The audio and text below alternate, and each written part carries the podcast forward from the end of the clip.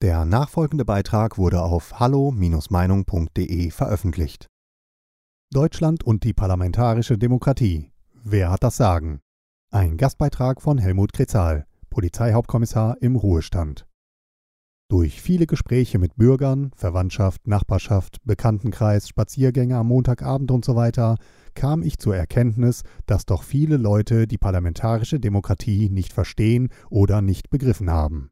Demonstrieren ist das eine, in einer gleichdenkenden Blase sich mit Menschen zu bewegen, die ähnliches Ansinnen haben, ist auch das eine, und das andere ist, dass in einer parlamentarischen Demokratie im Parlament entschieden wird. Und dort bestimmt die Mehrheit der Frauen und Männer, die in dieses Parlament gewählt wurden. Und wenn nun immer wieder von den Wahlberechtigten die Parteien gewählt werden, mit denen man eigentlich nicht zufrieden ist, so werden sich politische und gesellschaftliche Veränderungen nicht ergeben. Nun gab es für viele Jahre in der alten Bundesrepublik Deutschland im deutschen Parlament zumeist nur drei Parteien. Zwei Volksparteien, CDU, CSU und die SPD, sowie eine Minderheitenpartei, die FDP. Bis auf wenige Ausnahmen war es dann immer wieder die FDP, die dazu beitrug oder bestimmte, wer von den beiden Volksparteien die jeweilige Regierung aufstellen konnte. Und dies ging über viele Jahre einigermaßen gut. Dann aber kam die Zeit, wo die beiden Volksparteien und die Minderheitspartei immer mehr politische Entscheidungen trafen, die nicht im Sinne der Bürger waren, so dass es zu einer Unzufriedenheit unter der Bevölkerung kam und infolge dieser Unzufriedenheit weitere Parteien ins Parlament gewählt wurden. Und zurzeit ist zu beobachten, wie die jetzigen im Bundestag vertretenen kleineren Parteien, die FDP, die AfD und die Linke, von den Wählern immer weniger Stimmen bekommen, so dass die Möglichkeit besteht, dass diese Parteien nicht mehr in den Bundestag gewählt werden. Die neue außerparlamentarische Partei, die Basis, eine linksliberal-soziale Partei, die jedoch freiheitliche Werte in ihrer politischen Struktur aufweist und entstanden ist aus der sogenannten Bewegung der Querdenker, wird ebenfalls von den Wählern nicht zur Kenntnis genommen und bleibt in der Regel bei Wahlen unter einem Prozent der abgegebenen Stimmen. Dafür bekommt jedoch die Partei Die Grünen einen Zulauf der Stimmen. Wenn diese Entwicklung so bleibt, werden im Bundestag wieder lediglich drei Parteien sein, wobei die Grünen, so wie früher die FDP es tat, bestimmen werden, wer in Regierungsverantwortung kommt. Mit anderen Worten, die Grünen werden dann für viele Jahre in Regierungsverantwortung sein, einmal mit CDU, CSU, dann wieder mit der SPD und der Entscheidungsgrund der Grünen für CDU, CSU oder SPD wird der sein, wer den Grünen in ihren Plänen und Vorstellungen am meisten entgegenkommt und Kompromisse zugunsten der Grünen Partei eingehen kann. Wer sich jedoch mit dem Programm dieser grünen Partei beschäftigte und zudem auch die politische Realität zur Kenntnis nimmt, kann ohne Zweifel feststellen, dass diese Partei ein problematisches Verhältnis zu einer freiheitlichen Demokratie hat. Von daher wird von dieser Partei eine Demokratie in Deutschland angestrebt, die man unter dem Strich als eine kontrollierende Demokratie bezeichnen kann. Allerdings ist hier die Grüne Partei mit ihren Vorstellungen nicht alleine. Auch bei den beiden Volksparteien sowie bei der FDP gibt es politische Kreise, die in ähnlicher Weise denken und entsprechende Auffassungen haben. Nun ist diese grüne Partei wiederum nicht so stark, dass sie das alleine durchsetzen könnte. Hierzu braucht sie politische und gesellschaftliche Hilfe, doch man muss mit Erstaunen feststellen, dass sie auch diese Hilfe bekommt. Die Grüne Partei erhält sie politisch einmal von der SPD und zum anderen von der CDU-CSU, denn beide sogenannten Volksparteien sind auf den grünen Zug aufgesprungen. Der Beweggrund für dieses Aufspringen ist das Festhalten an der Macht. Das Mitfahren der SPD auf diesem grünen Zug hat bewirkt, dass die sozialdemokratische Farbe Rot einen grünen Schimmer bekommen hat. Ebenso ist dies auch bei CDU-CSU eingetreten. Die christdemokratische Farbe Schwarz erhielt einen starken Grünglanz. Und weil dies so ist, werden die Themenbereiche Euro, EU, Energie, Klima, E-Autos, Asylsuchende, Flüchtlinge, Corona und der Krieg in der Ukraine mehr und mehr durch die politisch grüne Brille betrachtet und von daher auch dementsprechend Entscheidungen getroffen. Betrachtungen und Beurteilungen aus einem sozialliberalen oder aus einem wertkonservativen Blickwinkel geraten hierdurch immer mehr in den Hintergrund. Erstaunlich ist auch das ruhige Verhalten der Gewerkschaften. Nehmen wir zum Beispiel die Automobilindustrie zur Zeit der alten Bundesrepublik Deutschland. bestand damals nur die Möglichkeit, dass in der Autoindustrie Arbeitsplätze in absehbarer Zeit abgebaut werden könnten, waren sehr schnell von der Gewerkschaft entsprechende Demonstrationen organisiert. Aber Tausende von Frauen und Männern aus diesem Industriezweig gingen auf die Straße. Und heute? Im Großen und Ganzen ein Schweigen bzw. ein Stillhalten und keine Auseinandersetzung mit der politischen Führung. Dies betrifft ebenso die beiden Großkirchen und die evangelikalen Gemeinden in Deutschland. Von der Führung der evangelischen Kirche hört man kaum eine Kritik an den Maßnahmen der heutigen verantwortlichen Politik, vielmehr wird oft diese Politik der Frauen und Männer in Regierungsverantwortung noch durch die Führungskräfte dieser Kirche unterstützt. Aus dem Bereich der katholischen Kirche melden sich zwar immer wieder kritische Stimmen, aber diese Hirten der katholischen Kirche sind in der Unterzahl. Und aus den evangelikalen Gemeinden sind kritische Stimmen noch weniger zu hören. Als die Politik die Besitzer von Diesel-Pkw immer mehr durch entsprechende Verordnungen und Gesetze in Schwierigkeiten brachte, hätte man erwarten können, dass die beiden großen Automobilvereine als Fürsprecher für die Dieselfahrer auftreten würden, doch bis auf kleine Demonstrationen, organisiert durch einzelne Diesel-Pkw-Besitzer, ist jedoch nichts geschehen. Dies wäre wohl zur Zeit der alten Bundesrepublik Deutschland nicht so geräuschlos über die Bühne gegangen. Diese Veränderungen in Deutschland sind gewaltig, aber wenn man zudem noch eine Person ist, die unmittelbar nach dem Zweiten Weltkrieg geboren wurde und in der alten Bundesrepublik Deutschland als freiheitlicher und demokratischer Bürger aufwuchs, gibt es jedoch noch Veränderungen, die man besonders negativ beurteilt.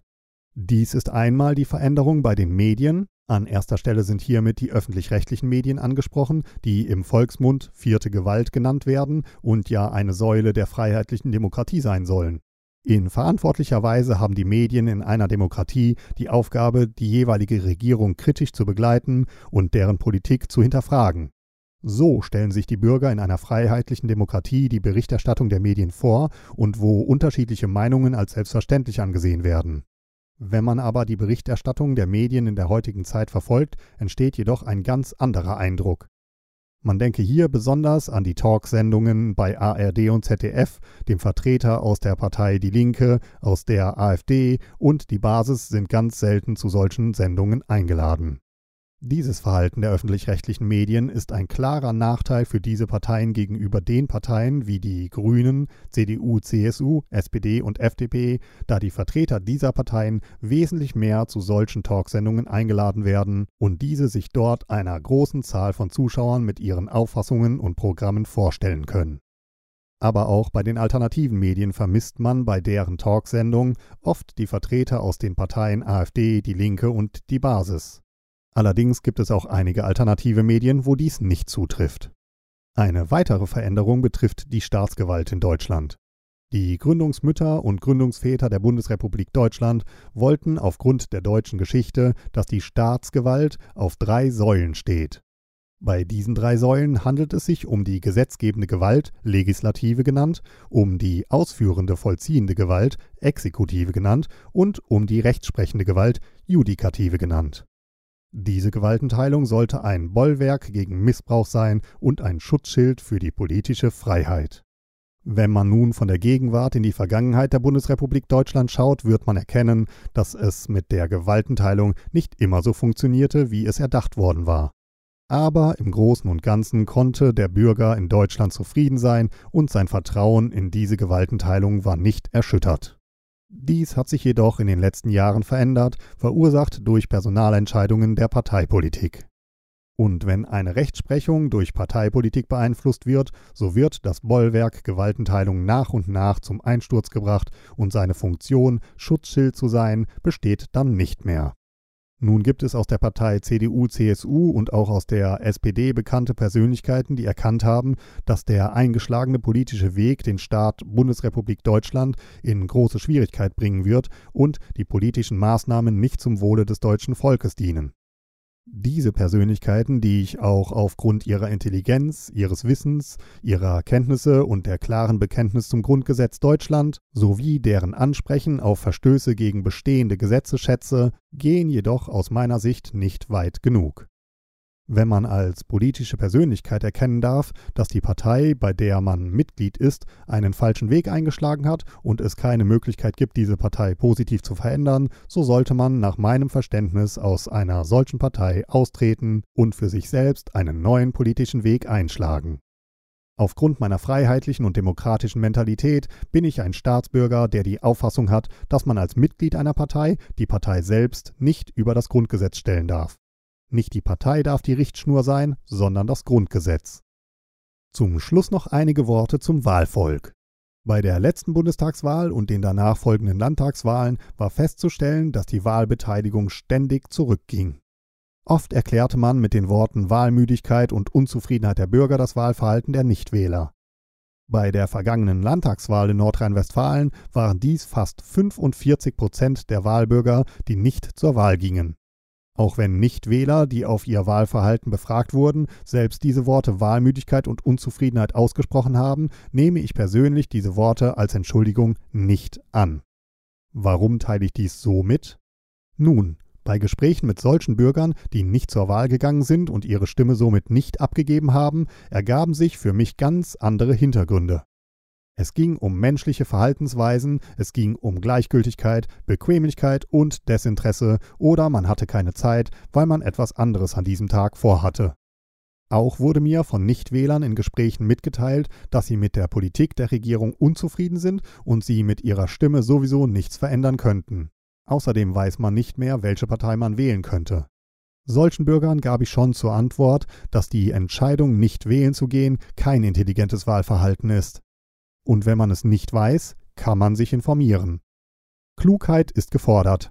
Das Wort Dummheit habe ich nicht ausgesprochen, denn ich wollte niemanden beleidigen, aber dieses Wort lag mir manchmal auf der Zunge. Es sollte jedem Bürger, der nicht zur Wahl geht, bewusst sein, dass durch sein Verhalten nicht die Regierungsparteien geschwächt werden, sondern durch sein Wahlverhalten wird die Demokratie geschwächt. Ja, wir haben in unserer Demokratie die Möglichkeit, zur Wahl zu gehen oder nicht zu wählen, und man kann mich für meine Einstellung kritisieren. Wenn ich aber daran denke, wie viele Menschen vor unserer Zeit Not und Elend, Verfolgung, Gefängnis und Tod auf sich genommen haben, damit die einfache Frau und der einfache Mann zu einer Wahl gehen kann, und dass die Stimme genauso viel zählt wie die Stimme einer hohen Persönlichkeit, so kann ich für die Menschen, die nicht wählen, kein Verständnis aufbringen. Ich bin nicht ein Mann, der sich für eine Wahlpflicht einsetzen würde, aber ich bin ein Mann, der jeden Bürger in einem Gespräch an seine Verantwortung in einer freiheitlichen Demokratie erinnert. Wahltag und zur Wahl zu gehen und dort seine Stimme abzugeben, hat mit Verantwortung zu tun, denn es geht um Gegenwart und um Zukunft. Und im Gegensatz zu einer direkten Demokratie hat der Bürger in einer parlamentarischen Demokratie nur die Möglichkeit, bei der entsprechenden Wahl am Wahltag politische und gesellschaftliche Veränderungen durch seine Stimmabgabe herbeizuführen. Dies sollte jedem Bürger bewusst sein. Bei diesem Beitrag handelt es sich um die Meinung des Verfassers. Hallo Meinung ist überparteilich und lässt einen offenen Austausch unterschiedlichster Meinungen aus dem breiten demokratischen Spektrum zu. Die Beiträge unserer Leser sind eine Meinung bei Hallo Meinung und geben nicht generell die Meinung von Peter Weber und Hallo Meinung wieder. Liebe Zuhörer, ohne Sie wäre unsere Arbeit nicht möglich. Alle Informationen zu unserer Kontoverbindung finden Sie im Begleittext. Herzlichen Dank für Ihre Unterstützung. Weitere Beiträge finden Sie auf hallo-meinung.de. Wir freuen uns auf Ihren Besuch.